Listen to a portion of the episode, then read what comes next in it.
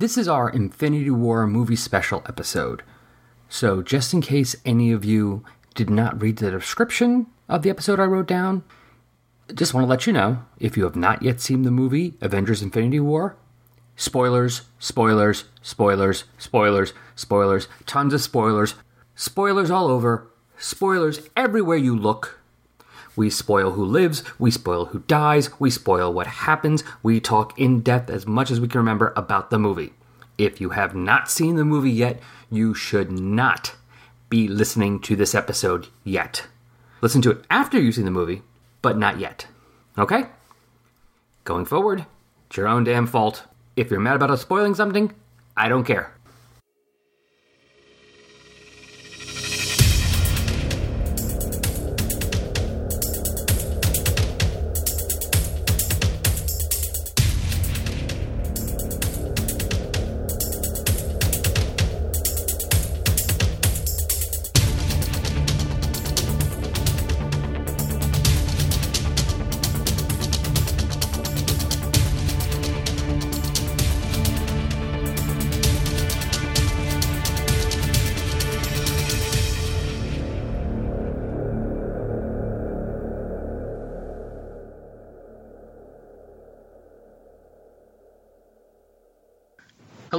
Welcome back to Resurrections and Adam Warlock and Thanos podcast. I'm your host, Al Sedano. And as the spoiler warning that you would have heard before would have told you, we are talking about Infinity War today. Not the comic series, and not Infinity Wars, which is supposed to be coming out this summer. Another comic series. No, the movie Infinity War. And since I was a sad, sad man and only saw it once so far, I decided to get some backup of people who have seen it multiple times. So first of all, you all know him here, John M. Wilson. Hey, John. Hello. I have seen Infinity War. I am ready to talk about it. And dragging him in because he was talking to us about it online, and we figured, well, you know, you know, the more the merrier. From the Fire and Water Network, uh, host of Midnight the Podcasting Hour and Power of Fishnets, Ryan Daly. How are you guys? Yeah, I was I was kind of hoping that I could cue my entrance to the Rubber Band Man by the Spinners, just like the Guardians entrance in the movie. I did like that they were singing to it, including Gamora. yeah, that was good. It's just like a tone shift right there. It's like, you know, drama, drama, drama, drama. Damn, damn, space. Plus the title card space. so, we've all seen Infinity War, and this is your last chance if you're listening and you have not seen Infinity War. Turn it off now, go to the movies, turn it back on. Right. All right, we're spoiling the hell out of this sucker. Holy crap, everyone died. yeah, everyone died. And like the first time I watched it, I just kind of watched it. I was tired. It was late. I had snuck out. It was like two in the morning by the time the movie was over. And so I didn't really like feel it. And then the second time when I was with my kids, I let myself feel it. And Lily and I were both bawling our eyes out. You know, not to be that guy, but not everyone died. Only three and a half billion people on Earth, and a proportionate amount of people on every other planet. Right. Only half the universe. And the majority of our main characters. Well, see, that's the thing. I was actually I was talking to um, some of the other guys from the Fire and Water Network about this, and if you notice, the ones who are killed off by the snap, it's mostly the guest stars. If you consider that this is an Avengers movie, who do we get killed off by the end? It's all of the Guardians minus Rocket and Nebula. It's Oh, right, Black Panther, it's Doctor Strange, and it's Spider Man. It's all the ancillary characters. The people left behind, which, by the way, my wife thinks Avengers 4 is going to be called Avengers Left Behind. or Avengers the Rapture or something like that. I think it's going to be called Avengers Forever. Um, but the ones who are left behind, it's the the original. The, it's Yeah. the like sort of founding members. We're assuming Hawkeye because they've said that he will be part of Avengers Four. Okay, Um, good. I didn't know about that part. I was yeah. wondering whether they're going to say, "Oh, Hawkeye's missing." They they've they keep well because everybody's like, where is Hawkeye? And and Kevin Feige, the president, keeps saying there's a reason he's not in this. It will be explained in the fourth one. He does have a significant part to play in that one. You know, we didn't just forget he exists. Assuming Ant Man Um, comes along around then too for similar reasons. Right. Yeah. Um, so we'll see, but yeah, it's the it's the originals plus War Machine and Rocket and Nebula. and uh, what's her? I don't know how to pronounce her name. Okoye. I forget how to pronounce her Okoye, name. Okoye, yeah. Yeah. Oh yeah. And did we see if Shuri died or not? Because We did not see that. Uh, we did not see her. I, I am assuming she's alive, just because I would think she would get an on-screen death, um, which like presents an interesting thing. Just like, I, I mean, we're all, we're all operating under the assumption that the people who were wiped away will come back by the end of the fourth one. I mean.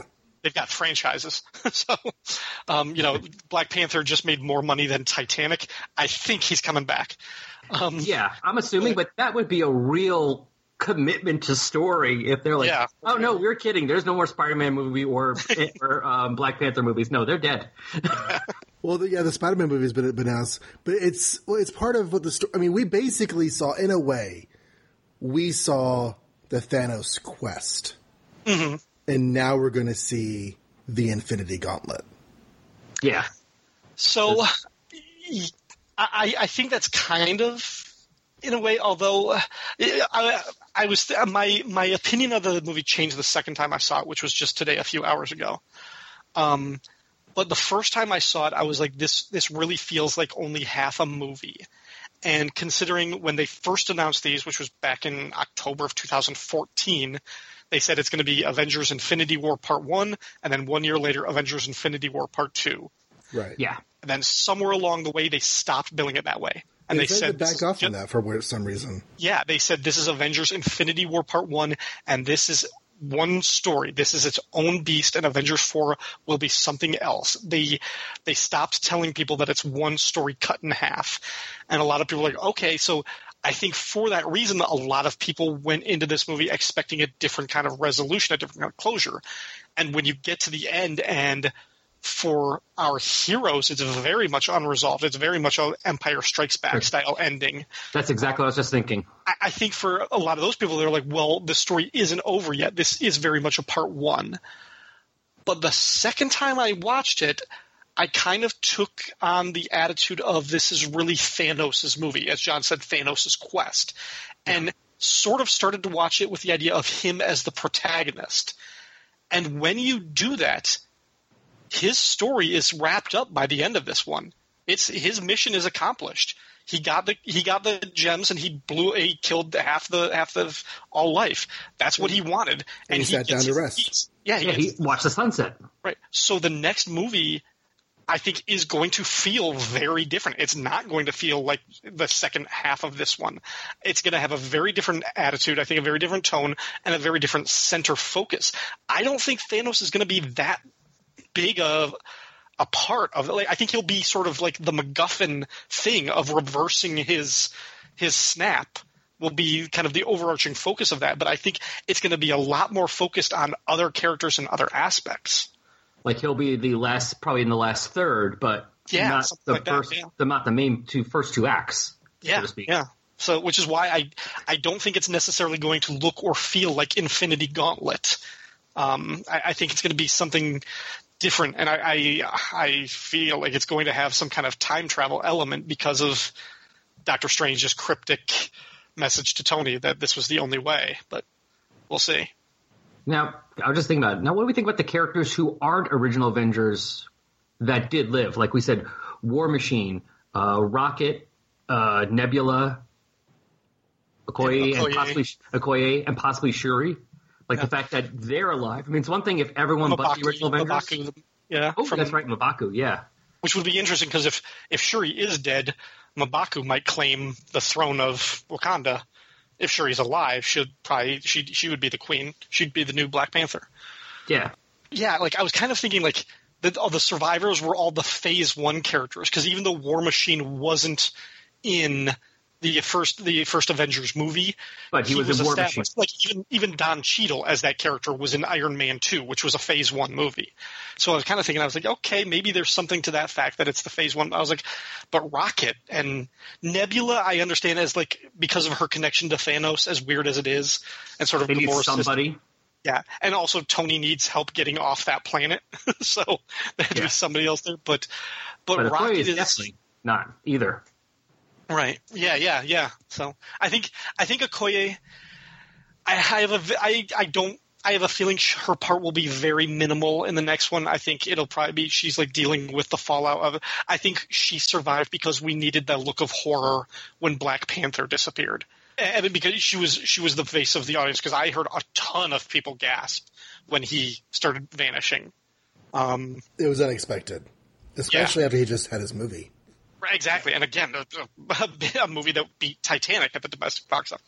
My wife said that T'Challa and Peter Parker, those were the those were the deaths at the end that really kind of threw her for a loop that she wasn't expecting. But then also immediately after, she was like, "Well, they're coming back." She's like, "This is they're not leaving billions of dollars on the table." Yeah.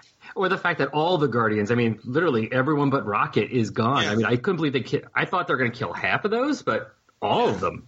hmm But yeah, Yeah. no, there is a lot. Like you said, it is definitely a Thanos' movie, and there is definitely a lot that they did take from Infinity Gauntlet and Thanos Quest. I mean, the whole thing with Nebula. As soon as I saw her, made me think of Nebula in Infinity Gauntlet, where he leaves mm-hmm. her half dead, half alive, almost the entire series, and that's how she was when we first see her, basically. Yeah, and that's that is the interesting thing that, and it's the fact that she is still alive as that wild card, that X factor is. Maybe she will get to do what she does in Infinity Gauntlet in the Yeah, next so I one. was thinking the same which is- Leaving her alive is is which is the she takes the she takes the glove, but And she fixes everything. Mm-hmm, yeah, She's the one that saves everyone. But then Yeah. she becomes, you know, the, the force to be stopped. Mm-hmm. Yeah. I thought it was a really satisfyingly heart wrenching ending. Mm-hmm. But also through the course of the movie, there was just so much good stuff. And, you know, mentally I was ticking off, you know, in my head where all the different stones were. And you had Xandar and you had the collector and watching him and go and get all those was, was intriguing. But I wasn't expecting the stuff with Vision to play out like it did. Mm-hmm. That was that was like seat gripping. Mm-hmm. Oh yeah. yeah, and considering that they've nerfed him pretty much the last two movies, like with how how powerful he was in Age of Ultron. They, they kind of uh, they kind of put him on the bench, and they did that with uh, Corvus Glaive stabbing him in this one, keeping him. Um, but what I did like about that was how Scarlet Witch really stepped up her game in this one. Um, Oh, both God, yeah. as, as a power set and also the emotional aspect of it, with her love for Vision and everything like that. That was really strong. And the fact that they actually was like you said spe- uh, stepped her up, but also made her the protective role. Mm-hmm. He was the one that she was protecting the majority mm-hmm. of the time. She was the one protecting him. But also, I did like one thing of speaking of that is I like the fact that a lot of the stuff that we saw in the trailers was up front very early in the movie and out of the way. The stuff with Vision, like what we thought in the trailer, he looks like he's going to get the gem ripped out of his head. They were mm. doing that right away in the beginning, and he got away for that. And also with the uh, Thanos' whole little uh, one of the speeches he gives, you know, to, when he's when he kill when he kills Loki Right. at that scene in the beginning, like that's in the beginning right away. We're done with you know a lot of the stuff we saw in the trailers. They did get out of the way early. I thought. Okay, so Ryan, you're aware of my huge gaff I made today. Yeah, yeah, I think you, I think you ticked off Andrew Leyland. Yeah, Oh, is I, that what happened? I just yeah, saw I, you ta- I comment talked to about him. it. In, but that's I it. talked to him in DMs, and we're okay. and It's fine. But, Okay, um, good. Yeah, I don't know where my brain was because literally, I checked myself. Oh, this tweet's from Ryan Daly. He's seen the movie. I can reply. So under his, you know, That's not how Twitter works. that's not how Twitter works, John. yeah, there's pictures I posted of Loki from April first. from Well, because every time you post a new picture, it shows like the first couple, then a dot dot Yeah. dot, then the new one. So I was like, "Oh, Loki, R.I.P." And uh, Oh. Andrew said, "If this is a spoiler, I will not be impressed." And I was like, "Fuck." so I, I I apologized, and he's like, "Yeah." That's what happens, I guess, sometimes. So we're okay, but I felt like his dumbest dumbass on wheels. And the funny thing is, if it had been reversed, I would have been fine with it because I predicted Loki was going to die in the first five minutes long ago. I was like, the Oh. movie. I like, I, I knew that he was going to be the first major casualty. Like, I just like, just from like, like kind of like thinking, piecing it out. I was like, it's going to start with Thanos' ship attacking Asgard. We see from like the tr- the first teaser, um, Loki's got the the Tesseract and everything. I was like, Thanos has to get it. I was like, and just knowing kind of knowing too much, like this is the end of these actors' contracts and everything. I was like, Loki's been in eight movies or whatever. I was like, they've got to write him off. It's, this has got to be his last one. He's gonna try and like barter. You know, he might he might go out nobly trying to save you know his brother and the Asgardians and like trade the thing. I was like, or he might try and stab them in the back. I was like, but one way or another. I was like, Loki's Or not making out of that scene. Yeah, Yeah, yeah, yeah. he tried. but yeah. Speaking of that, do we think Valkyrie will be in the second movie? Because she was nowhere to be seen. See, I think I think with that one we because we have to sort of assume like what happened right before this movie. Thor said only half of the Asgardian in in true Thanos fashion. He said Thanos wiped out half of the Asgardians. So I think Valkyrie and like Korg and Meek from from Ragnarok, those characters, whatever, uh, they might be still alive. With like they either got sent away, like banished, or somehow like they were like went in like escape pods or something. Um, I would Or- like, I was going to say, or there's a second ship because I mean that ship pretty much is blown up. So yeah, yeah. Um, you can't leave They're half of them alive if you blow up their ship. They're also I would definitely- Asgardians. Like I would Thor like was to see drifting in space. Yeah, I would like. Yeah, I would like to see Valkyrie again. So I hope she does come back. Um, She could Yeah. she could be drifting in space and have gotten picked up by I don't know Quasar. yeah. I would Or- like to see her either in the next Avengers or in Guardians Volume Three. I hope she does something.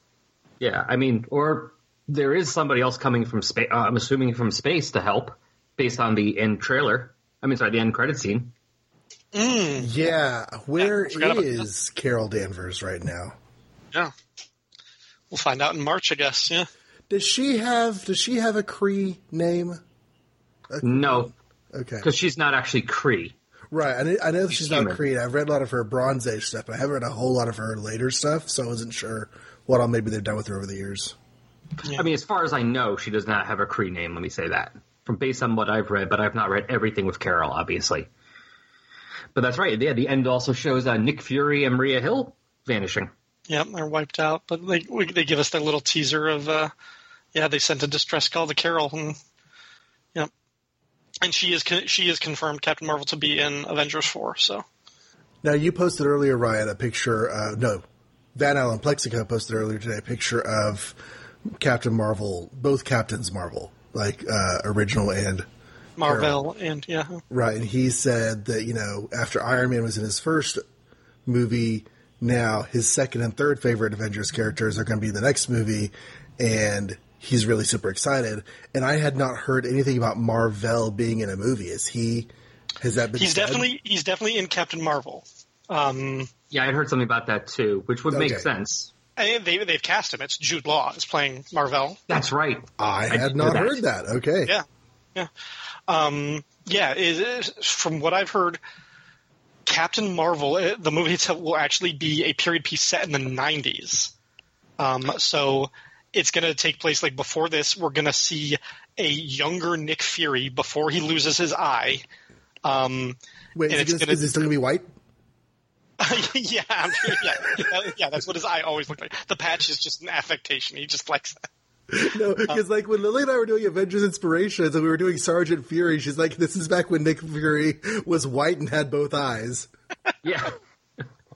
the war changes people. What can I say?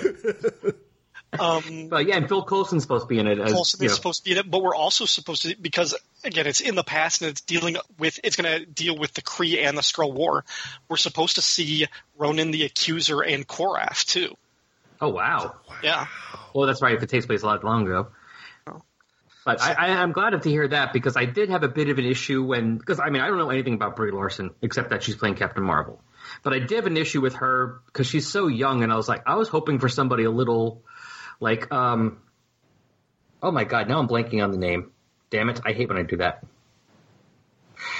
Uh, she played the queen in that. She played the evil queen in that Snow White movie with uh, Snow White and the Huntsman. Charlize Theron. Yeah, thank Yeah. you. Because I'm I'm like thinking if they're going to be bringing Carol Danvers in and make her as big as they want to, they need somebody who could stand toe to toe with Robert Downey Jr. and some of these other people they have as the main as like a main person, not some kid. Mm-hmm. It does help a little bit if they're going to establish that she's, you know, for whatever reason, still looking young, but been doing this for 15, 20 years. Mm-hmm. But I mean, I, yeah, I, I've only seen Brie Larson in TV stuff. Like, I've, I I don't think I've seen any of her movies. Um, so I don't know. What I will say though is when they first announced Chris Evans as Captain America, I thought that was a mistake. I was like, this guy is never going to be able to stand in the same room with Robert Downey Jr. Jr. and Samuel Jackson and command attention. And boy, was I wrong with that. Yeah, how could the Human Torch ever play Captain America, right? Exactly, exactly. Yeah. I was like, I was like total wrong miscast there, but um, yeah, I was wrong. So I'm hoping the same will be true with with Brie Larson. Exactly. Fingers crossed. So, and sort of bring it back to to Infinity War and everything. I was something else I was kind of thinking like how they how they managed all these characters and all of these things, and this really does sort of demand your buy-in with that you've seen. The rest of all the rest of the movie, it's basically like Oh, the season yeah. finale of a, of a of a TV series. This like, really like, does can- culminate yeah. so many things. Right. It's like you can you can start watching a show at the season finale if you're smart enough. You can figure out who the characters are based on how their names. You're not going to get as much, but it's possible. I mean, that's that's kind of what this demands. But I also think like the plot of this movie. What is the story? Thanos is going around collecting Infinity Stones. That's the story. That is the plot. So the rest of it is just these situations. It's just a bunch of scenes where you throw these characters that we've grown to love over 18 previous movies, throwing them into weird mix and match pairings. What happens if Thor goes off on a mission with Rocket and Groot? What happens if Iron Man, Spider Man, and Doctor Strange are thrown into a spaceship together? Um, and you get all these cool things. So then when you don't really have to worry about a lot of plot heavy or, or character building stuff, you can just have fun banter, interaction, and action sequences. This was this was two and a half hours of that. Yeah, and I also wonder. I was just thinking about based on what you just said. If that was one of the reasons for some of these mix, mix and matches, is that if you didn't de- see Doctor Strange and you don't know who Doctor Strange is, you can kind of get some idea because he's with people who have no idea who he is really, mm-hmm. and indu- introductions are needed of somewhat.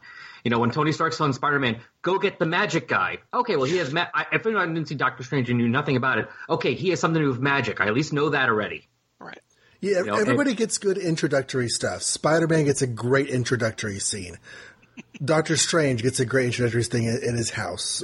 It's it's all stuff where like if, even if you don't know who these people are, you you get enough to get brought up to speed, and um, so I was going to go somewhere with that. Crap, I lost it. So imagine there's a punchline at the end of that, and then I'll go on to my next point. Also, I had a weird mental connection. Whenever Doctor Strange and Spider Man and Iron Man are all off on a trip together, it was the Ditko trio. Yeah. Because, of course, Spider Man and Doctor Strange were Steve Ditko creations, but a lot of people don't realize that Iron Man's first red and gold costume was, designed a by Steve Ditko. Yeah, it was a Ditko yeah. issue. Yeah, Kirby designed the Mark One armor, but Ditko designed the the redesigned the the uh, red and gold version. Yep. I did not realize that myself, so I'm one of them. Oh, okay. That's that makes sense. So that makes sense for that pairing. Yeah, this is. I mean, I do enjoy go, going back to different movies. I do enjoy, for instance, the um, Sam Raimi Spider-Man movies. But watching how they had problems with just like three or four characters in Spider-Man Three really makes me appreciate how well they did not just Civil War, but then this one, which basically doubles down on what they did with Civil War. it's not a mess. I mean, even though this is something we really enjoy and we're looking, we want to like. Right. I think I don't think this was a mess. I think this is something that people could watch. That we're just watching some of the movies and go, okay, let me see this other one with a bunch of the bunch of them together. Well, like Ryan said, it's really served by the plot structure, and Yeah. that and that the plot is simple, and you have a bunch of small tributaries feeding into it, and, Um, as it goes along its way. And, and instead of trying to like Civil War was a Captain America film first, but kind of Avengers 2.5 at the same time, but it is Yeah. primarily a Captain America movie that involves a lot of other people. Mm-hmm. And this is this is Thanos' movie. This is a Thanos film and everyone is feeding into his storyline and and it works. A, it depends on everything else that's gone before, and so you already know what's going on if you followed along. And B, things are simple in this film. And I think one of the things that you notice, pretty much every character got a good moment. Um, if not a good like laugh joke moment or a good action beat. Everybody got something to do, some more than others. But I think a lot of the people who did have more meaty storylines and everything are also the ones who get shuffled off the board at the end of this one. Like this one really, I mean, for being an Avengers movie, the guest stars were front and center in this. The Guardians, Spider Man, and Doctor Strange all did a lot more than with the exception of Iron Man, than like sort of the core Avengers characters. Captain America didn't do a whole hell of a lot in this movie. He got a few good like fights, but he didn't he didn't really do that much. Mm-hmm. But I'm okay with that because he's left standing at the end, or he's kind of sitting. But I'm okay with that because I know he's still around to do a lot in the next one.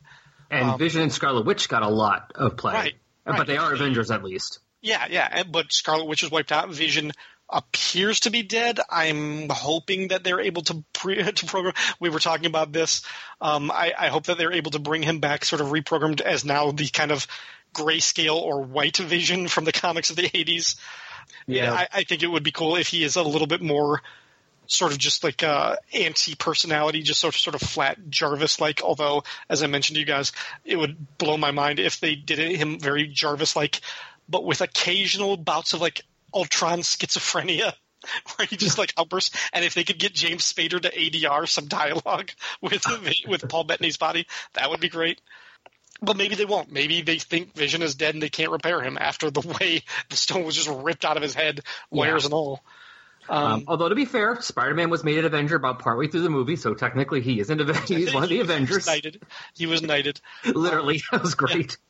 Yeah. But but yeah, so he had a lot to do. Doctor Strange, and all of the Guardians had a lot. Um, Banner, I, I guess I, Tony and Banner probably had the most substantive performances of the survivors. I yeah. think yes, yeah. Um, so let's uh, get into Banner. By the way, what do we think? What's going on with the Hulk? Because he could not Hulk out after the beginning of the movie. There was I no think the Hulk got spanked and the Hulk got scared. That's my thought too. Yeah, he's got ED now. he's got performance anxiety. that's basically how they played it like. um, but yeah, yeah that's my but, theory. Is that the Hulk's never been beaten like that before, and he's basically crying. Yeah, so we'll, we'll, he'll need to get his mojo back, which will be interesting to see. And with the few times when Banner wants him to come back and he can't, he's, he's like, "Oh, screw himself. you!" like, well, it, no, what, what do you mean? Be, no it's going to build to something big and amazing in the fourth one. They have a Hulk moment planned in the fourth one that we're going to be all cheering and punching. The- oh yeah, they got it. But I did like that they did give Banner still. He wasn't just that wasn't his only plot point. He wasn't just struggling to become the Hulk and not becoming the Hulk. He actually did. I don't know the name of that one guy, but he killed one of the Black Order. Cull Obsidian, yeah, yeah. I mean, granted, he was in the Hulkbuster armor, but still, yeah. You know, he did. No, I think, he killed that guy.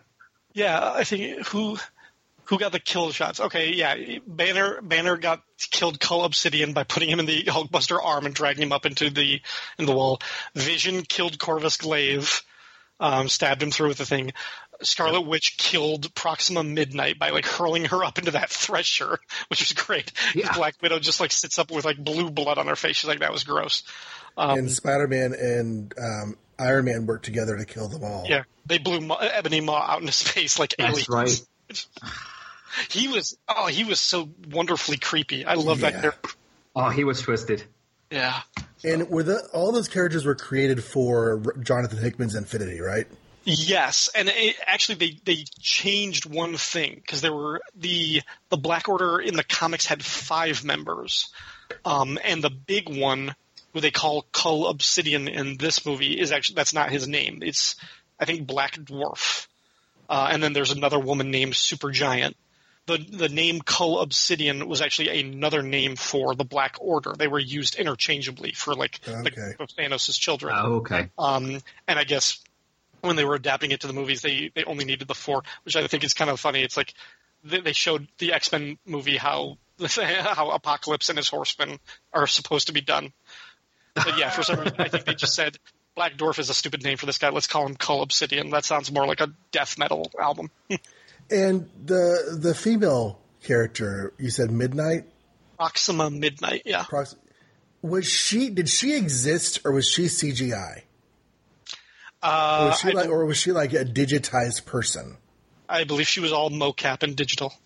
Okay, okay. Because I mean, they they might have done like they might have had. I mean, I, I know there was an actress who did that. They might have done like some kind of makeup job on her and then digitize it, but I don't think she was ever like real.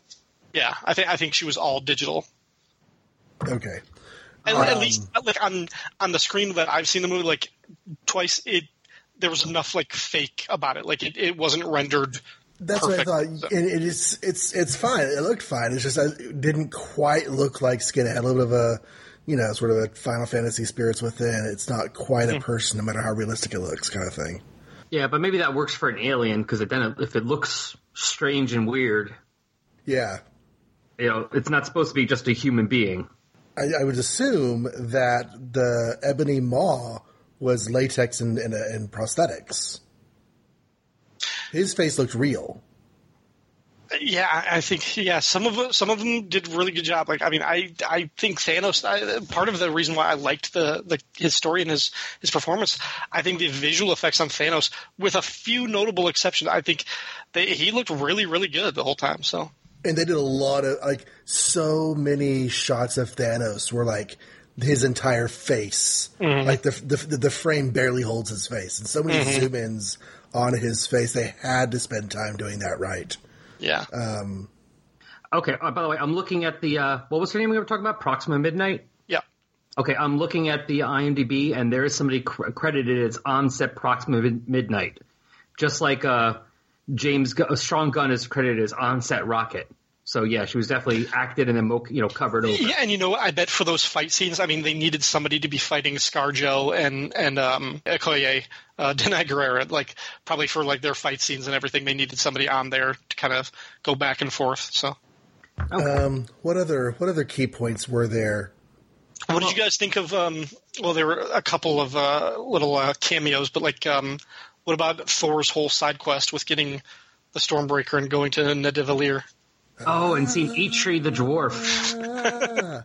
Oh, that was a surprise! I did not know he was in this movie. Peter Dinklage as a giant dwarf. Right? I, that's what I was saying yesterday. I love the fact I can imagine him telling him, "We're gonna have you play a dwarf." Oh, okay, but the dwarf is at ten feet tall. oh, cool. And it's Eitri from from the actual Thor comics, and I know who that is because yeah. I've read a bunch of Thor last year. That was great. And new Mu- and from New Mutants, his, his daughter is the one that ca- is in love with Cannonball. That's right. Mm, yeah. Yeah, I just remember that he was the one who built Mjolnir, and uh, yeah, that was. I thought that was great. So Uh, and Stormbreaker is, of course, uh, Beta Ray Bill's hammer. Beta Ray Bill's hammer. Yeah. So Like, what's, what's that horse face guy's name? that was awesome. and I, I, I also love that um, Groot actually forms the like the wooden like the handle.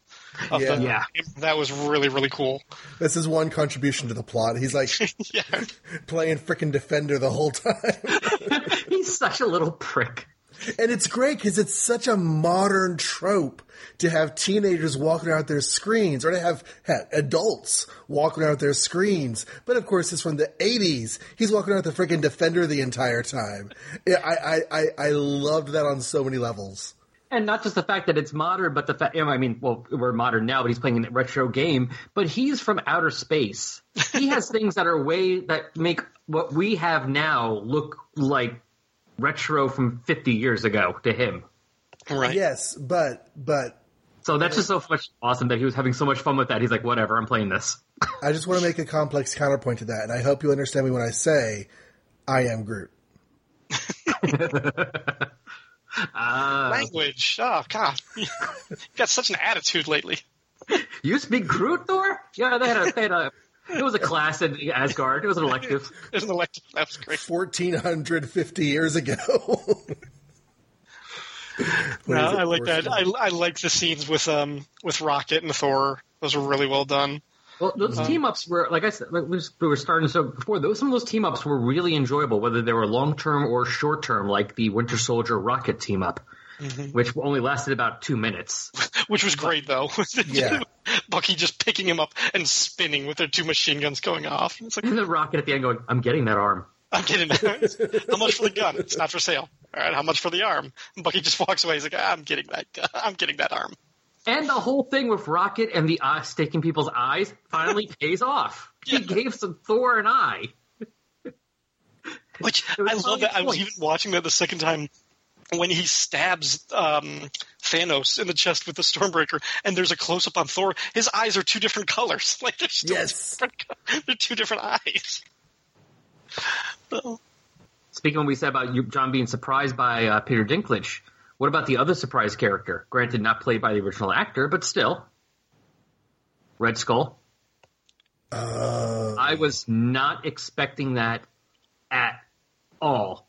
That was I a little bit weird for me. It, that it's not that I hate it. It's not that I dislike it or think it should have happened. But it's the only moment in the movie that I felt like it was kind of gratuitous and fan servicey. There's no real reason that Red Skull should have been there. I, I, I agree with that actually, um, because so many people have been talking like that. Even though it didn't have to be, you could have just said Red Skull died. Like so many people just leapt to the fan theory that he was just ported out to space, and they're like, "When is he going to come back? When are we going to see Red Skull?"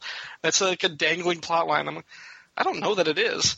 Um, So it was cool to see him again to get a little bit of closure, but at the same time, I'm like, okay, the space stone teleported him out into space. I was like, why would he, of all people, be the guide to the soul stone? Yeah. Uh, oh, yeah. I'm um, not saying it made sense. I'm just so, saying I was surprised. It was, it was, yeah, it was, it was cool to see him. I wasn't surprised because I was spoiled by that like an hour before I saw the movie. Um, I just saw the wrong. John. No, It wasn't me this time. I promise. it wasn't him this time.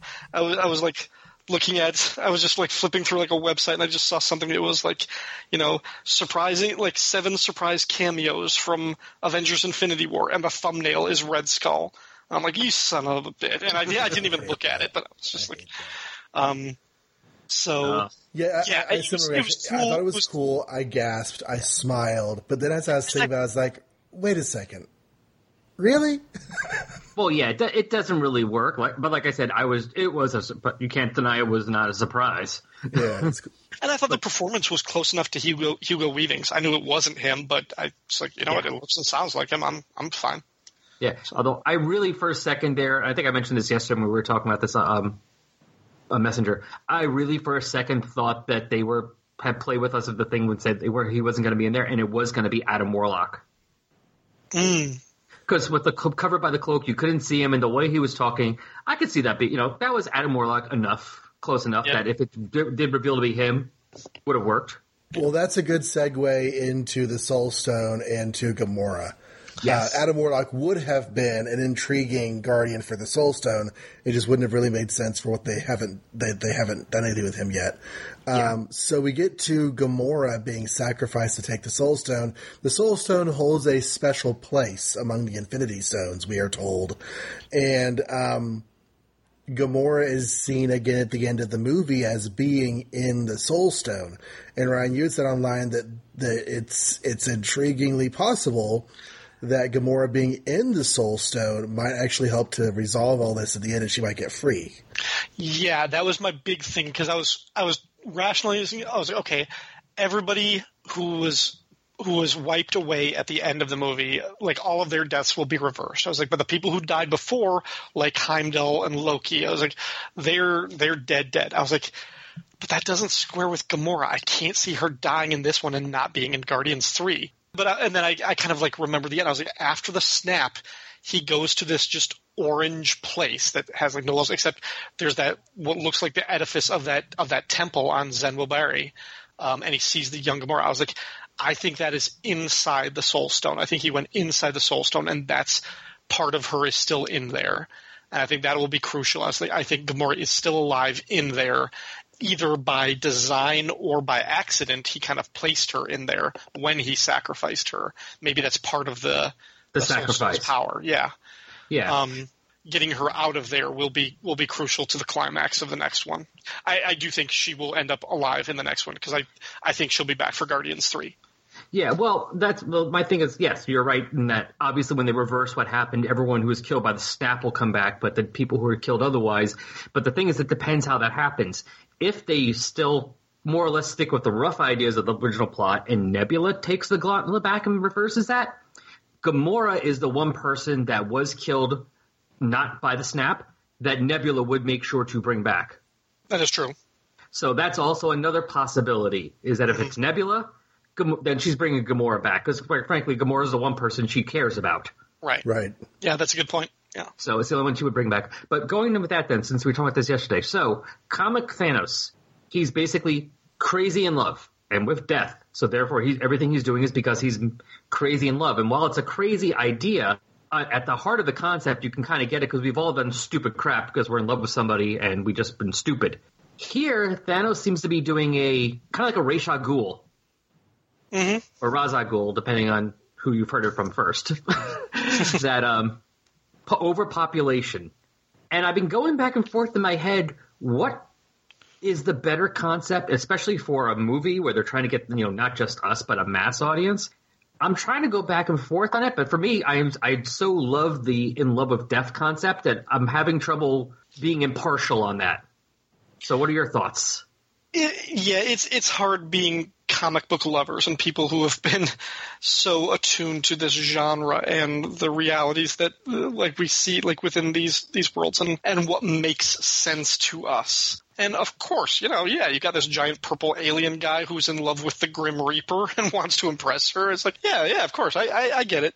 I, I don't. I think this more nuanced, in some way, more human portrayal of a guy who just who's like Tony said, he's cursed with knowledge, and he sees a future where the resources of the world, the resources of the universe are going to run out, and it's going to cause people to starve and to suffer. And he's like, wouldn't it be better? Wouldn't it be more merciful to just snap your fingers and cut half the population, and it would be done randomly, as he said. Like when, when he pitched it to his people on Titan, you know, it would be random, it would be dispassionate, it would affect the rich and the poor equally. It's kind of just the most. It, it is cold, but it is the, you know, the the the possibly the best way, and and to his mind, to his way of thinking, it makes a kind of sense. And I think while we don't sympathize with him because it is monstrous and murderous and horrific, we do empathize with him. And I think those are the kind of villains that Marvel has succeeded with. Um, especially like recently when you have a villain like Killmonger, um, or even even Michael Keaton's version of the Vulture. You know, we we don't take their side because we know they're doing bad things, but we empathize, we understand where they're coming from, and it helps us like them. So, yeah. It reminded me of, and possibly because I recently read the novel um, Drastic Measures, the Star Trek Discovery novel Drastic Measures, which focuses on this on this story, but in old Star Trek, Kodos the Executioner. He, uh, the story is that he was the head of this colony, and there weren't enough resources. There had been a plague, and so they were running out of food. They didn't have enough food to last to, to feed everyone, but they did have they did have enough food to feed half the people. And he had half of the colony rounded up and executed. And of course, he was arrested for that, or he would have been if he, except he got away. Um, it's one of those things that seems so rational and so logical and so reasonable until you realize these are human lives who care about what they're doing and, and, and want to matter. And it's, it's generally frowned upon to, to play with lives that cavalierly. I mean, at least in my house, it is generally frowned mm. upon. Well, and, uh, I'll remember mean, that if I ever go there. right. Thanos snapped his fingers and then teleported himself away. He wasn't there when the Avengers started, like when, you know, Black Panther disappeared in front of his most trusted bodyguard. He wasn't there when Peter fell down in Iron Man's arms and started saying, I don't want to go, I don't want to go. You know, yeah. We did his David Tennant, you know, skit. Yeah, yeah. To be fair, he usually is there though. Like he's done this before on other planets, and it's been like, you know, manually killing a bunch of people. So he is usually there, but he wasn't there for he wasn't there for this. Were y'all reminded of whenever the people were fading away? Were y'all reminded of the Scarlet Witch and like House of M? no more, would, no more mutants. yeah, when like the reality would like turn into little shapes and like float away into the space. Mm-hmm. This is this was more I think organic and the coloring and everything made it feel like dying, rotting, burning, decaying flesh or whatever, which is gross.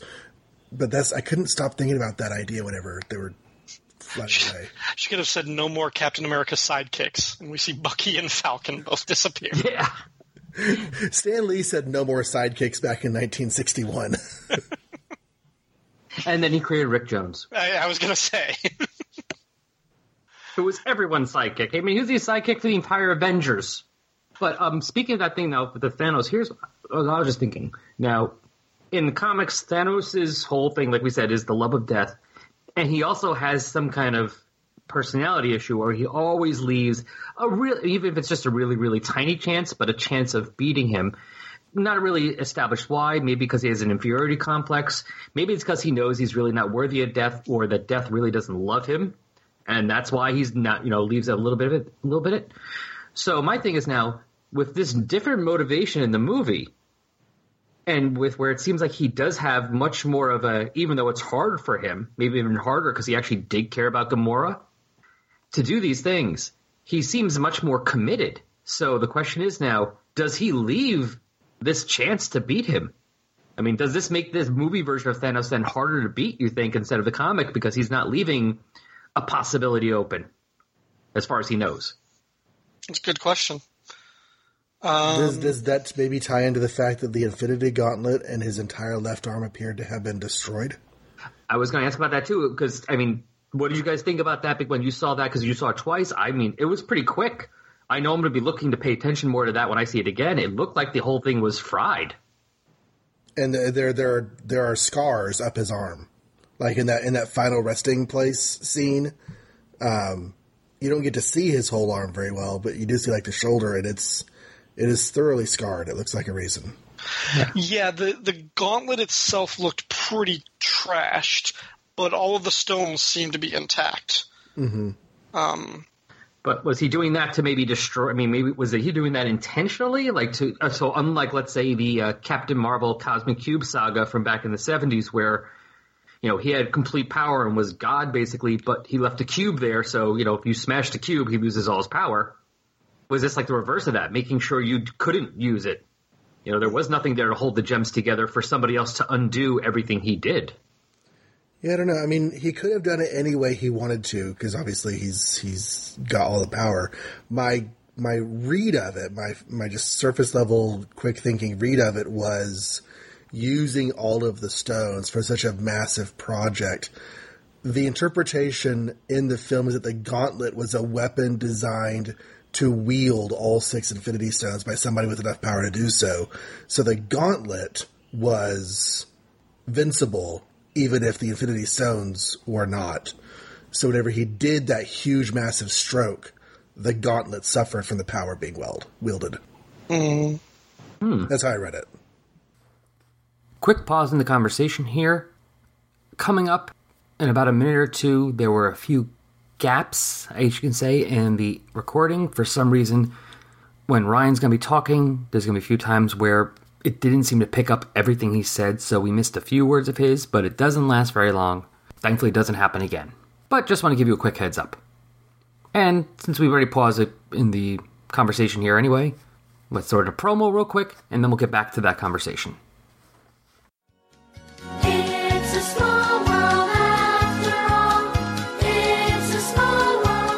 Comics come in all shapes and sizes. Coming soon from the Fire and Water Podcast Network. It's Digest Cast, a new show dedicated to our beloved pocket sized treasures from that bygone era of the 70s and 80s. Hosted by the Fire and Water Podcast team of Rob and Shag, and we'll be joined from time to time by special guests. It's Digest Cast because big things come in small packages. Coming soon to the Fire and Water Podcast Network.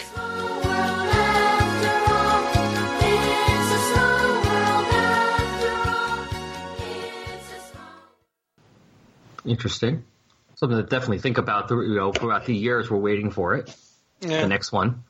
Yeah, Yeah. I, I mean, to the question of did he leave himself any weakness? I mean, I, I think, I think Gamora is his weakness.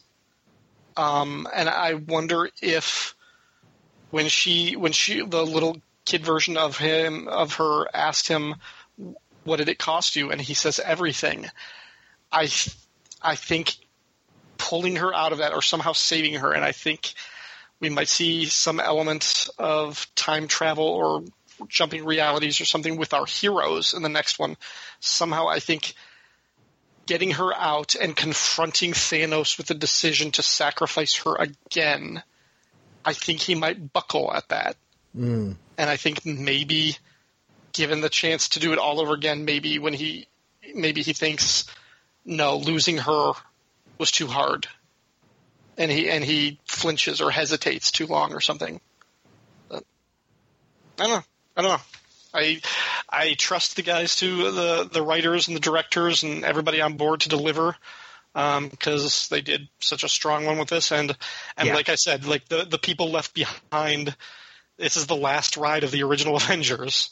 Um, you know, we got contracts are up. I think this is going to be the end of, you know, Downey's Iron Man, quite possibly um, Chris Evans as Captain America and Chris Hemsworth's Thor.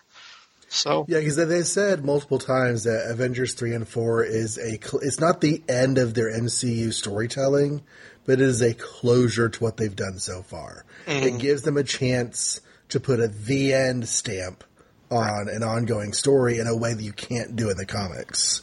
Yeah, um, because the comics they don't have to age ever. We have that sliding time scale because they are drawings. These are real actors getting old. Mm-hmm. And it's weird because in early Marvel, they wanted them to. Like, so many fans wrote in saying, hey, we need these people to age. Time is passing. Mm-hmm. Let's oh. see what happens to them. And You have Johnny Storm going to college. you had a little bit of progression in lives, but you can't end lives in comics. Yeah, speaking of the actors aging, one sort of visual thing that I am to see, and I don't know how they will do it. Um, I don't know if they will do it to kill off the character or if it will just be a. I think as a visual thing for Captain America in the next uh, in, in Avengers Four, I think we will see him lose the super soldier serum and basically aged up to what he would look like without it as a hundred year old man. Now that might be an effect after he dies, or it might be he loses it and he can no longer be Captain America, so he has to retire or something. Like maybe that's the end of his story, or it might just be a temporary thing where he loses it and, and like gets it back. But I think that's one kind of visual flair that I'm expecting to see before his story is over. That is an intriguing concept. And speaking of their stories um, and the progression of that with Iron Man, I mean, either obviously they're either going to die or retire. So Tony retiring, as we saw in the beginning, he's now married to Pepper. Is anyone feeling like Pepper's character has reverted back to 1963?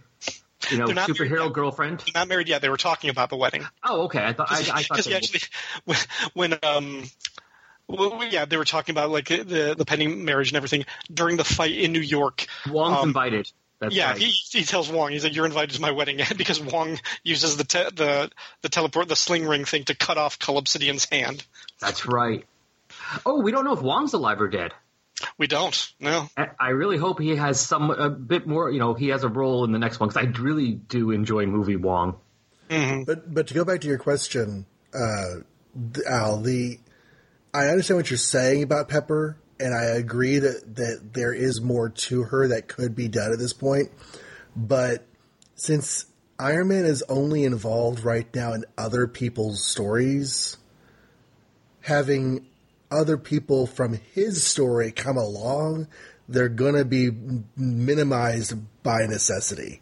Hmm. Um, Well, yeah, but it just it just seemed like that all the only thing she had was basically to whine that he was being Iron Man. To me, it's kind of like getting involved with someone who's a cop or a doctor. It's like, yes, you might have some issues later on, but quite frankly, you knew what you were getting into. It's At the same like, time, it's not just him going out to be Iron Man and put himself in danger and save the day. She was watching the world end, and she wanted him back with her. I, I'm, I'm just, I mean, not, not gonna say you're wrong. It's just that you, I disagree with you, so you're wrong. Oh, okay. well, to be fair, I can't fight that logic. Oh, just on a quick side note, it's not just me. person whose name I will not say to not call him out put on Facebook Ray Infinity War. So that happened. A year is a long time to wait for closure, although Captain Marvel. And I'm just like, uh, eh, yeah, for sure. so I'm not the only one posting spoilers because they don't know how to act on Facebook on, on, on the internet. Yeah, I'm, I'm trying to do my best to avoid that. The only thing I'm telling anybody if they ask me about it is that there is a credit scene at the end. You just gotta wait till the very end, but there's a credit scene. Because I almost texted you, Ryan, because in the I was in the theater, like, is there a credit scene? Because I was start, I'm used to like five scenes now. Well, yeah, they've they've for the longest time, for the last couple of years, they've had a mid-credit scene and an end-credit scene, unless Guardians Volume Two had five. yeah, um, Yeah. but at least Yeah, or no, three and they scenes. and they actually said that they almost didn't include one. Like the Russo brothers didn't want to have one, and they like they had to be talking. It's like, no, guys, seriously, like it's it's a Marvel movie. You have to have one. We'll figure out something to put in there. yeah, people are gonna get upset. Kevin Feige was recently quoted as saying that he really didn't expect people to stay for end credit scenes. That he's like, only the nerdiest of the nerds are going to stay for these after credit scenes. So You know what? I didn't when I first saw Iron Man. When I like back in 2008, when I saw Iron Man in the theater, I went home half, halfway through the credits, and I, I, yeah. got, I went home and I got online. I was like, "What the hell, Nick Fury scene?" And I like I, I saw the video, like a bootleg video online or whatever. I was like, "Holy shit!" yeah, the only people who stay for end credits are like Wayne's World and Ferris Bueller. I mean, you don't do stuff after the credits. That's crazy. Actually, I've been waiting. I keep skimming through credit scenes ever since Ferris Bueller and Masters of the Universe. when Frank Langella Skeletor pops up and yells, "I'll be back." Which that paid off. Well, yeah, but still, ever since then, like every once in a while, if I'm watching a movie, I keep remembering to like fast forward to see is there something at the end. and now we're in an era where I'm rewarded. I don't have to worry about you know wondering. it's it's pretty much in every movie. yeah, oh. I, I do I do that for movies when it doesn't make sense either. Like going going to see like Creed or The Martian or whatever. It's like I'm I'm waiting to see Samuel Jackson in the post credits scene. You want to join the Avengers too? We need people. Come on, everyone can fight. Oh. All right, So I loved the description of Thor as a pirate angel. I just, as, as Everyone much as, just lusting over Thor's prone body was such a delight. and Peter's jealousy is so great. when they're calling him fat and everything, he's like, all right, I'm getting a Bowflex. Um, So wake up, call. You are one I- sandwich I, I made, away. with, I made it out with both of my eyes, so you know I got that going for me. You're making your voice deeper. No, I'm not. That's how I normally talk. You will not take our part today. the one thing I do hope it was okay for this one, but I I kind of hope for when we go to to Avengers four because of the comics and because of our love for that. I, I'm such a fan of the classic looks. Like I want to see Steve Rogers shaved, clean shaven with the with the you know Captain America look and the shield again. Oh, I Oh, I'm want to we see. Black Widow with red hair. Um, I'd love to see Thor with long hair again. I don't know if we'll get that just because the actor's tired of wearing wigs, but yeah, Well, we'll see. I guess it depends on also how much his hair has grown back in that, you know, by the time they film. I mean, and the question is, when does the movie take place? Is it going to take place right after, or is it going to be a year later with half the world dead? I don't know. I mean, they filmed them back to back. They were like filming at the same time, so which actually which led to some confusion because there were certain characters that I was that I thought for sure were in this movie because they were filming other stuff. Like I did Evangel- not know Evangel- they filmed this as a single project. yeah, they filmed them all at the same time. Like the actors were saying, is we're basically shooting for almost an entire year just to, Oh. to do these two movies back to back, but also just to accommodate the release schedule. They kind of had to because Well, yeah. with some post production. Um, but like they were also filming Ant Man and the Wasp. Like Evangeline Lilly, who plays you know the Wasp, she said she filmed something for Avengers for one day, then she went to the set of Ant Man and the Wasp and did that stuff. And then as soon as that ended, she had, she went to do more Avengers stuff. So because of that, I assumed that she was in Avengers three, but Infinity War. But I was like, if she only filmed for one day, it's probably just like a reaction shot, like she's watching TV as you know Thanos' ships invade New York or something, or Wakanda or something. I didn't think she'd be a part, but I expect to see her. I also thought like we would see uh, Ant Man and Hawkeye in this one. But no, and it's just because of the way they filmed them. They were like kind of the overlapping filming. Well, they So- they held the big guns in for reserve. Right, right. yeah. Although Yeah, to be but- fair, I, I keep thinking of how gr- you know for the two of them, I keep thinking of how um, Grant Morrison had Green Arrow and the Atom take out Darkseid in uh, Mhm. was it Rock of Ages. So maybe they are being able to take him take out Thanos at the end. You know what? If Wasp can just fly into Th- into Thanos' ear, just fly through his ear to get to his brain, and just start zapping. Or just go all the way through. Yeah, yeah. What's your top pick for the title of the next film? Um, as I have said, and I, I've I've said this for a while now, the my top contender is Avengers Forever, playing off of the Kurt Busiek Carlos Pacheco Avengers Forever, although not the same plot. Um, but I do think it will have an ele- element of time travel, changing reality, and also as as just the send off for the the heroes that we've been in love with for ten years, for most of them. I like yours more than mine, but I'll tell mine in a second. Um, And, and then, I, I, again, as I mentioned earlier, my wife thinks it's Avengers Left Behind. So, Avengers Rapture, that's right. Uh, John, what were you thinking? I, I I asked, you get to answer. Oh, see, I well, I didn't think of any. I didn't think actually, I didn't have any thoughts about the title until we started talking about it. I do like Ryan's Avengers Forever a lot. Plus, I like Avengers Forever because the only thing I can think of that I'm trying to think of like th- titles featuring Thanos that make sense. The closest, but it doesn't really work as like a good movie title. Is Thanos Quest Okay. because it is, Uh, except in reverse. It's a, instead of Thanos' quest, it's a quest for Thanos. I was But thinking event- along uh, similar lines of trying to get titles related to this plot concept, and the best one I could think of that would go along with the idea of fighting to gain everything back, the Infinity Crusade. That's not bad either. Although I, I think Ryan wins. Yeah, I think Ryan wins too. Avengers Forever is better. you know, they, they could really screw with people and say Avengers Atlantis attacks. That's going to be the mock title until San Diego, The Serpent Crown of I was like, wait, what? right? Well, we, get ready for Avengers Evolutionary War. I had I had a full fledged like fact researching argument with somebody because they were like Captain America was going to be called the Serpent was was going to be the Serpent Society and it was only changed to Civil War because of a reaction to Batman versus Superman coming out, and I was just like, I, I was like. That sounds like a flat Earth concept. Like on the surface, it almost makes a little bit of sense until you really start to think about the implications of what would actually mean. And um, and yeah, so You know what? I just had another thought for a title. I'm sorry, John. that's fine. I was just rambling. Okay. Oh, yeah, that's usual. I'm used to that. but I had another thought for a title, and I'm trying to think of. I think there are ways that it could work for like with the plot of what they're doing, and it would be interesting to see, interesting to see them try and take this title back. Avengers: The Crossing. You know, I got a new idea. The next Avengers, Hawkeye shows up with Wonder Man, Tigra, Mockingbird, Moon Knight, Hercules, and the um, the white grayscale Vision, and it's West Coast Avengers. Damn. Hey, we already got Hank Pym. There you go. There you go. No, no, I like Forever. I like the idea of a send off. I like the idea of reestablishing the Avengers. I like the idea of it being uh, like a time travel kind of thing. And of course, you have the four pun. So I just, I think, it, I think Exactly.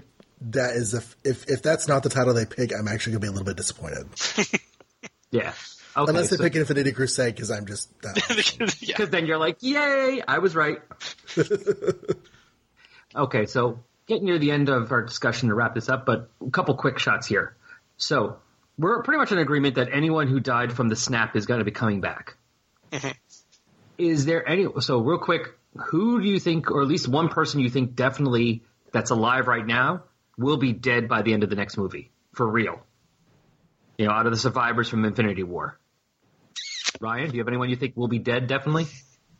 Um, dead. I'm not sure, but I think I think they're going to permanently write out Iron Man and Captain America. yeah. Um, possi- possibly Thor, but I, I'm I'm less convinced of that. Just, but I, I definitely think this will be the end for Tony and Steve Rogers. Whether or not they're dead or whether or not they're just in retired, I, I think this is going to be the end for them. I feel like since killing Tony was such an almost move in this episode that it, it eliminates the idea of killing him in the next movie. Um, I feel like they've played that card and backed off. Uh, as far as Captain America, I don't know, man. I really want to put Bucky in that suit, and I, I, I would say I want the mantle of Captain America to continue. If you'd asked me this, if you'd asked me this, maybe even a year ago, I would have said no way, nobody can replace Steve Rogers. But I really want the mantle of Captain America to, to continue in these movies. Um, and, but I mean, Chris Evans can't come back, and he's not going to want to, and they're not going to pay him, and he, he just age wise. But so if Yeah. if somebody is going to step into that role, I would be fine with this version of Bucky. He's got enough baggage that it's he, the Winter Soldier becoming Captain America plays into a different type of what America means. Um, and instead of being, you know, the greatest generation and this thing, this is an America that's done some bad things that it needs to atone for, that has some blood on its hands. And I think that is a very interesting story to tell. and they finally have him back as Bucky. They finally got his head Yeah. right. He, Yeah. He's, he's Yeah. okay now. Yeah. The only thing is that if he's, you know, since he's been Thanos snapped, that he's going to be off the table for most of the next movie. So having him take on the Cap mantle feels a little strange. But um, I also expect that Thor is going to be written out in some way. Something supernatural or deific is going to happen to him. He's going to ascend or something. I don't know. I would expect him to be done. Yeah, I'm kind of in agreement that the though out of the three of them will be done in some way, shape, or form. I mean, to go out of they've- what? yeah, sorry, sorry. No, go on. But I, I was going to say they've killed off all of the Asgardian characters, and I don't think they're making a Thor four anytime soon. So I don't know that they need Thor back. Um, True. Thor for Thor Corps.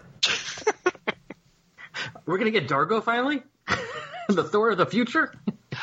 Valkyrie comes back with Beta Ray Bill. Oh, awesome! I would like that. Um, Yeah. But to go on left out of left field, since we're gonna be, I'm pretty certain next movie is gonna be end of the Thanos story. He's not gonna be in Guardians three. I think Nebula's done too. I think this is going to be the end of her story. Even though she started in Guardians, it's more about Thanos with her. So I think if Thanos' story is over, I think Nebula's will be over too. I agree with that. I agree. I, I think Gamora will live because she's got the the I mean the romance angle with Peter and she's part of that core group. But you're right. Nebula had basically two two story threads. One was the reconciliation with Gamora. We got that in Guardians 2. The other mm-hmm. is the reckoning with Thanos. We started to get that, and we probably will get that in the next one. So you're right. I wouldn't be surprised if she's killed off. I, I would be fine with that because the next Guardians they're going to have enough to do with introducing Adam Warlock. Yeah. And I oh also, well, I mean, he he was blinked away, so I don't know if they would do. Like, I I really expected Drax to be killed off in this one too, like like in battle, but I don't know. We'll see. I was actually expecting that he was going to die when they were at the collectors. When he was doing the when he was doing the triple gold Drax, I see Thanos, I kill Thanos. That's all I do. Yeah. Um, and now, real quick, also, anyone, what were your favorite? Real quick, your favorite uh, character duos? I were like meetups. You know, people who never met before and all of a sudden like had an introduction. Like, I really love Shuri and uh, Banner together. Oh, yeah. You didn't think of that? Uh, well, we we didn't think of that. That's why we didn't do it. and she's like, "Oh, you're cute." I'm going to kind of cheat on this one. I really liked the opening scenes with Vision and Scarlet Witch. And I know that when they teased that in the Avengers previously, they had met before and they teased the relationship. But like actually watching that come forward was was probably my favorite two characters interacting bit of this film. Okay, that's fine. No, that was really good, and actually, it brings And me it to something else that I want to mention. Sure. Um, but no, to, to your question, um, I, I mean, I really liked all of the scenes with Thanos and Gamora.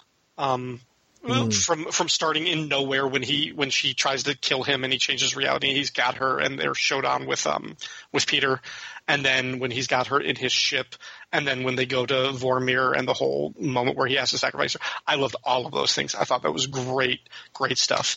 Uh, in terms of the heroic couplings and partnerings stuff, you know, Thor and Rocket was fun, but I, I probably lean to the um, the Dick, the Ditko brothers um, on the ship, and then especially once they get eh, when they arrive on Titan with um, the Guardians too, and the way they play off of each other. The hardest I laughed both times I saw the movie were, um, I've got one question for you: Where is Gamora? I've got. I'll do you one better. Who is Gamora? I'll do you one better. Why is Gamora? and then, and then when they're on Gamora, uh, when they're on Titan and they're trying to come up with a strategy, and Tony's like, "What do you two do?" And he's talking to Drax and Mantis, and Mantis says, "Kick names and take ass." Take ass. and it's just this long hold on Tony and Peter, just looking at them like, "Oh my god, so." And for a second, they think that Peter's the smart one. And then, So I like that. Um, but, but the other thing you reminded me of this, um, John, with uh, the whole thing with Vision and Scarlet Witch. This movie, considering how big and how epic it feels, I think the directors were brilliant in using very judicious use of extras and where we get massive crowd shots. Because we open up on the ship and we've just got a floor of dead bodies. And that seems like there's like a lot of populated people in there. And then we cut back to Earth and we're in New York and Ebony Maw and Cub, Cull Obsidian are attacking or whatever. And there's people running in the streets and there's everybody kind of like crowding and evacuating. And by the end, we're at Wakanda when we've got these huge army shots and everything but everything else they go to a lot of abandoned locations in this movie like when they go to Knowhere it's already dead it's already abandoned like everybody is, gotten out of there um, Yeah. except for thanos and the collector when they go to vormir dead planet there's nobody there except for red skull's ghost when they go to nidavellir it's the the sun is burned out. The whole place is like dead and wiped out, and there's only Eitri there waiting for them. And even like with Vision and Wanda, is like, were they the only two people in Scotland? What part of Scotland was that? Like, Well, that one I just took at least as them being there really, really, really late at night. I know, but I was like, where you know, where's Martin Gray from the blog Too Dangerous for a Girl? He should have been there to see these people. this is this, well. This is this is after the Lovin Yeah, and after the after the post Lovin smoke. Now But- they're so it's like two in the morning. With, with a movie for a movie with you know like forty main principal characters that we've grown to love, I was like, there's only like three moments that have extras. Well, you know, they're busy paying all these principal characters. exactly, that's why I say they had judicious use of those. But, Uh, I did want to bounce one thing off of your mention of Thanos and Gamora earlier because that was great. But um, we've seen Thanos through Gamora's eyes so much over the films. You know, just in references and casual mentions, and you know the whole plot of the first Guardians film. Um, and we didn't really see Gamora through Thanos' eyes, other than like very very small things like my favorite daughter mm-hmm. you know and so i think they had a lot to do in this film of establishing how important gamora was to thanos. Mm-hmm. And i think i think they were successful but only just barely. Like if a single line of dialogue about that relationship had been removed from the film it wouldn't have I mean, I don't think they would have succeeded because I, I felt like they only just established enough for me to think that Thanos would really care about Gamora so enough to throw her off and get the Soul Stone. yeah, I mean that was kind of the hmm. the. The, the, I mean, that was like the one sort of character building thing that they needed to do was establishing Thanos and his connection to Gamora. So they did have to do a lot with uh, just through like the dialogue rather than showing us like the, the visual evidence. Although the, the moments with her as a kid, I think helped kind of it kind of was like a nice little shortcut to, to get us to that place where we see their familial connection. And I mean, they uh, could. Uh, I think they were stuck a bit by the plot and the story because you have to have Thanos be this monstrous thing mm-hmm. for so much of the movie that you can't really. I mean, if you start establishing too early that he has, you know, he loves his daughter and all that kind of stuff, it kind of takes away a bit. I think from the, you know, what they're trying to do with the, you know, this just indestructible evil force coming and wiping everyone out. But then you do have to establish that for the part of the the sacrifice. So it's it's kind of like a it's kind of like how much you know they can they can only do so much earlier. I'm not saying you're wrong in that they didn't. you know they were very close to not establishing it, but just it was like they're kind of trapped. This is a weird kind of random question. Um, do do you guys know? Have there been any like prequel comics or tie-ins related to this movie? Because I was wondering, like the the one thing I was kind of like expecting to get a little bit more of was um, the destruction of Xandar and the implied like decimation of the Nova Corps. Because when this when it starts, Thanos already has the Power Stone. Right. Um, and I was just wondering if there would be anywhere where like we would see that depicted visually, whether it was in like a tie-in comic or something like that. But I'm pretty sure there has been. I thought I remember seeing something about it, but I don't recall at the top of my head. I'm looking up on Comixology right now. Um, there was an Infinity War prelude. Uh, it was two issues, like they usually are, and do to do Captain America and the Winter Soldier. This seems to be a recap of Civil War, and maybe maybe some things that Captain America, Falcon, and Black Widow have been doing since Civil War. oh yeah, like their missions that when they've been on the run. Yeah. Yeah, it looks like it's a it's a Civil War uh, recap plus a little bit extra. Um, which you know, but it would have been cool because Xandar does just kind of get a, a passing mention, and it would have been nice to see that. But the movie already had so much in it. Right. Right. Yeah, there's only so much you can fit in there in, you know, almost three hours. For as much work as us podcasters do in promoting our own shows, it still doesn't compare in comparison to how awesome it is when somebody else who is not a part of the show likes and shares the episodes that they enjoyed. It helps other people find us, it helps other people who know you to know, hey, this show is good. And I'm not just the person making it who says that. I'd like to thank all of you who have done that for this show. Now, specifics, we are talking about our last episode, the no episode mini episode. And on Facebook, it was liked and shared by Chris Matthews, Paul Spataro, Darren and Ruth Sutherland, Pat Sampson, Martin Gray, Aaron Head Moss, Michael Lane, and Mark Adams. On Twitter, it was retweeted and liked by Peter Rios, Jason Snick Venable, Christian and Damon's Amazing Nerd Show, Interrupted Tales, ITG Blogcast, Comics in the Golden Age, and Richard Field. Now, the mini episode didn't get any likes on Tumblr, but hopefully this one will. Fingers crossed. But we still do have a lot of you following our Tumblr page, and it's time to thank a few more of you. So thank you to Sarkos, Jimmy Horatio, Omnipotent77, Eclipse Rising the Saga, and Chris Evans Citadel. If you want to be part of this thanks parade, all you have to do is like and share the uh, this episode or any other future episodes on social media.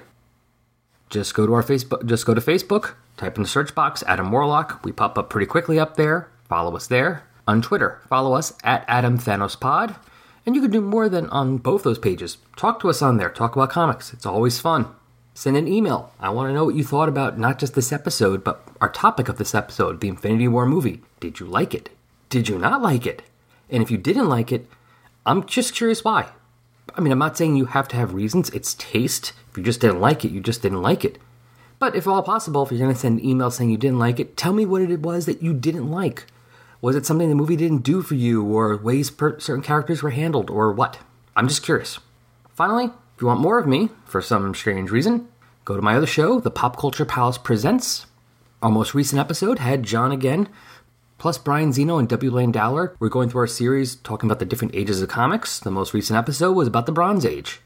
And you can find that, of course, on iTunes and also at popculturepalace.com. This show can now be found on Stitcher. In case you don't know what Stitcher is, Stitcher is radio on demand, a free app that lets you listen to all your favorite shows, plus discovered from 20,000 others.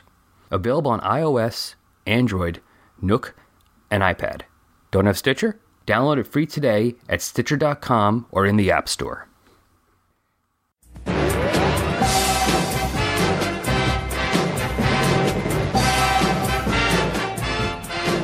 I'm really excited for 2016. In fact, I think we should record a promo about all the changes to the Fire and Water Podcast Network happening this year. What do you think, Rob? That's a great idea. We can mention the new folks joining the network and all the shows. I can talk about how we'll continue with our Aquaman and Firestorm show, and I want to be sure to plug my movie show, the Film and Water Podcast. What about you, Ryan? Oh, I think we should definitely record a promo.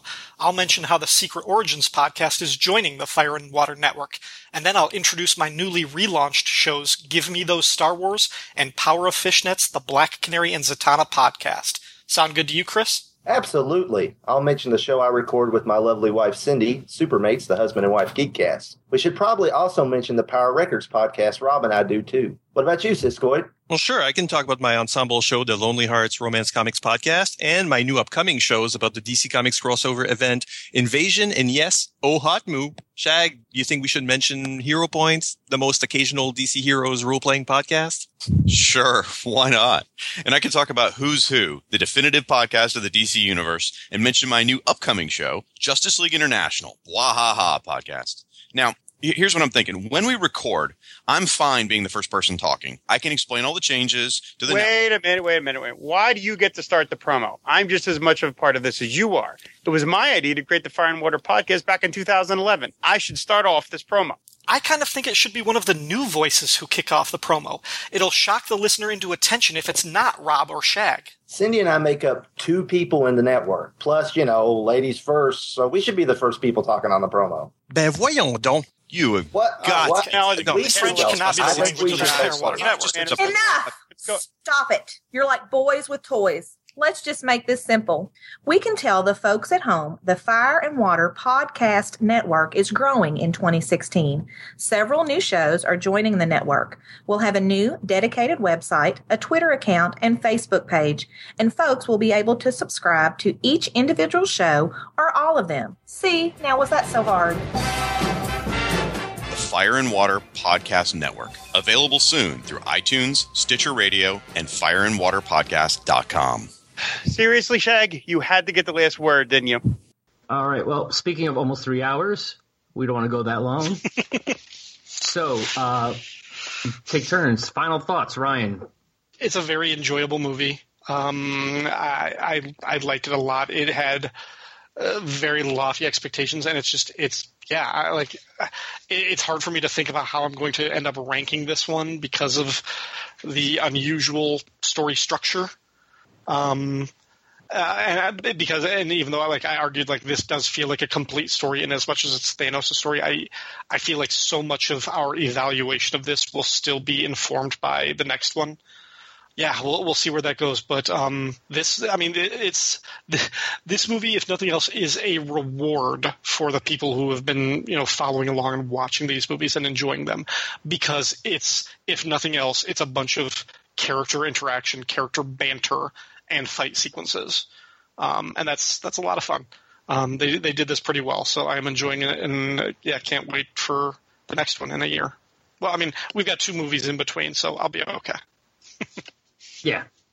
John? Um, it's a very different kind of movie, and I'm not at all trying to compare them or, or put them in a category together. But when I walked out of Dawn of Justice for the first time, I was left feeling traumatized and shook by the how that film ended, and just like the the emotional impact of the loss and the end of that film. And um, when I saw this with my kids, when I saw Avengers Infinity War with my kids, and we were walking out, I felt very similarly. I felt just just like trampled by the emotional ending of the film, and movies don't do that very often. Movies really don't go for the bad ending very often. And so whenever it happens, it's something like this, or Dawn of Justice, it's just so unexpected. And I've heard people say the ending sucked. And, and I, and just, it's different. But the movie had so many moments, so many good points, so many story beats and character beats and lines and emotional connections that I really, really did enjoy it. And um, knowing that we only have a year until the resolution is is helpful, and and hopefully the director of the next film doesn't like lose his daughter during shooting, so it has to be handed off to somebody else to make it as a Frankenstein of a movie. But that's a whole other that's a whole other conversation. Um, anyways, those are my thoughts. Okay. Yeah, I not sure what else to say to that. I mean, I had high expectations for this. I think for the most part they met most expectations. They did obviously change stuff, but again, like the way they usually do with Marvel movies, they they I mean, for the most part, I'm very. It just makes me keep feeling very impressed with Marvel's movies and the fact that, for the most part, there's really no movie that, uh, you know, I hate. You know, there's movies I like better than others, but there's nothing that I'm like, oh god, I can't stand that piece of crap. And they make their changes, but they try and make it at least with the core of the characters or the core idea idea there. There, this might be some of the closest to comic book crossovers that we you know we've seen, and I'm just really impressed by the fact that they are able to do that and make all these people who have no interest in comics go watch it. All the people that would never have read Infinity War when it came out, or Infinity Gauntlet, or Crisis, are basically going to see a movie that's basically that on screen and loving it. And it's just really impressive. And now when I go back to see it, I definitely have to. I didn't think of it before that way, but I definitely need to, need to watch it with the idea that Thanos is the main character. Although I did kind of walk away feeling like he was the main character anyway. But now I, I want to start. terms Wa- of- I want to start watching. When I started, I want to kind of view it, uh, see how that looks when I watch it that way too. if you think of the protagonist as the character whose motivations and actions and decisions drive the plot, then yeah, Yeah. he is the Yeah, protagonist. not the, oh, yeah, Everyone not- else is reactionary. Yeah, I mean, he's not the hero. I never said he was the hero, but he right, is right, the right. main character, Yeah. more or less. Um, I just I just checked Box Office Mojo. They're projecting by the end of this weekend, uh, Infinity War might be the second highest all-time opening weekend, only behind uh, Star Wars: The Force Awakens. I can see that. All right. Well, thank you guys for being here for this. I really appreciate it. It was a lot of fun. Uh, before we go, Ryan, tell people where to find you. Uh, I am the host of a number of podcasts on the Fire and Water Podcast Network, which you can find at fireandwaterpodcast.com. I co-host Batman Nightcast with my buddy Chris Franklin. Uh, I am also involved in other shows, uh, including a recent episode of Power of Fishnets, where you two fine gentlemen helped me talk about Gamora. So, if Yay. fans of this podcast want to hear more, hear the three of us talk about this subject a little bit more, but with less insight, maybe because of time. Uh, we'll do that. Um, and then hopefully within the next couple of months, I will be launching a new podcast uh, reviewing my favorite TV show of all time, Cheers. Ooh. Yeah, Sometimes you want to listen to a show where everyone knows your name. exactly. Uh, The wait, show where everyone knows your name. A Cheers podcast. Exactly. real quick, and you don't have to say this, and I will edit out if you want me to. Does that mean Midnight Gone Forever, or No, sorry. I, yeah, I didn't mention. Uh, Midnight is going to be. I, I sort of changed that to being a more seasonal. Uh, I, I would like to do three or four episodes a year, um, and and kind of more like an anthology format of tackling a few stories on every episode. Um, it's just one of those things where I, I kind of needed to change my schedule and and Well, going yeah. forward nightcast and the cheers show are going to be my primary shows um, and midnight and fishnets and the star wars show whenever i kind of feel like it or have the time so okay? Yeah, because the last episode you did say something about going more quarterly, and well, that's fine. yeah Because- yeah i'm i'm hoping that none of them are pod fading it i just have to kind of readjust the release schedule for them so yeah hope, hopefully i still get I, I would like to do another midnight one in the summer and one around halloween um, and, and yeah we'll see All right, cool. And now uh, we haven't had a chance to do this in a while. John, where else can people find you? Well, turns out I'm on Twitter, and that's about it. Um, I do not host a number of shows on the Fire and Water Podcast Network. I host one show on the John Wilson Network. No, there's no John Wilson Network. Uh, if you go over to makeoursmarvel.com, there is my one and only podcast that I am doing with my good friend Michael Kaiser, where we are taking a journey through the early episodes, the early issues of the Marvel Universe, well before Thanos grew his chin wrinkles, um, when when the Hulk sucked and Torch had his own solo series and no one knew what a Spider-Man was. Yeah, that's what we've been talking about for the last 14 episodes. that we've recorded. Uh, no, no, no. I, I'm being sarcastic and, and snarky, but it, we're having a lot of fun going through early Marvel. That is at makeoursmarvel.com. And uh, you can also follow me on Twitter at John Reads Comics. There is no H in John. There is no H in Reads or in comics or in Make Ours Marvel. No, there isn't. All right, links to these things can be found in the show notes, people. Thanks, guys. That Thank was you. good. Thanks for having us on. Yeah.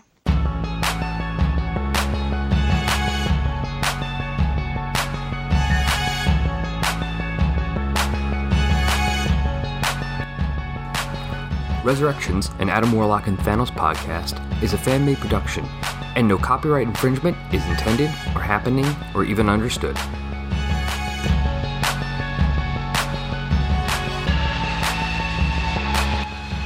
The opening music for this podcast is Intro Pompeii by Lino Rise, and the closing music is Dark and Dramatic by DJ Puzzle.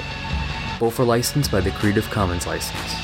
You can find Lino Rise at free-intro-music.com and DJ Puzzle at peaceloveproductions.com. Links to both can be found on the Tumblr page.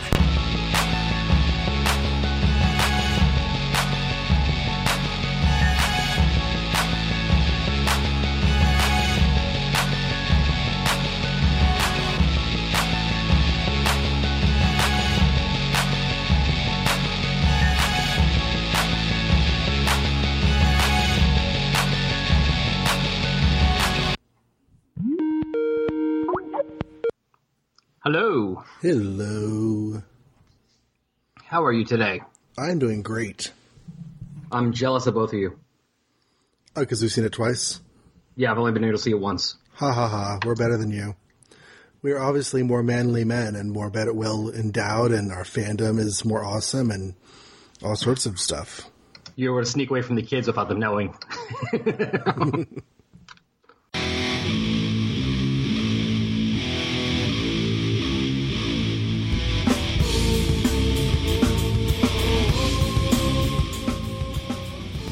Dr. Hugh, what's got you geeked? Well, Paul, I'm geeked because we are recording our very first promo for GeekPod. What's GeekPod? GeekPod is a eclectic celebration of Nobody all things uses the geek. word eclectic ever in real Seriously, life. dude. Ever. I mean, you're just trying to sound smart. go on, go on. It's a call to action to let your geek flag fly proudly. Say that three times fast. No. The guys share their opinions, the guys being us, and unique perspectives on everything from comic books to sports and anything in between. No topic is off limits. Come experience the show that's being called intelligently irreverent and good naturedly offensive. Who says that? Your mom. Oh, that's just mean, man. Just mean. GeekPod. Each and every week. Each and every week? Come on okay. So, twice a month, maybe. Yeah, the Yeah, yeah, maybe. One we can all show up. Come join in on the fun. You can find us on iTunes, Stitcher, Blubrry, Instagram, Facebook, Twitter, and more. That's geekpod.com. G33KPOD. That's G33KPOD. Dot com.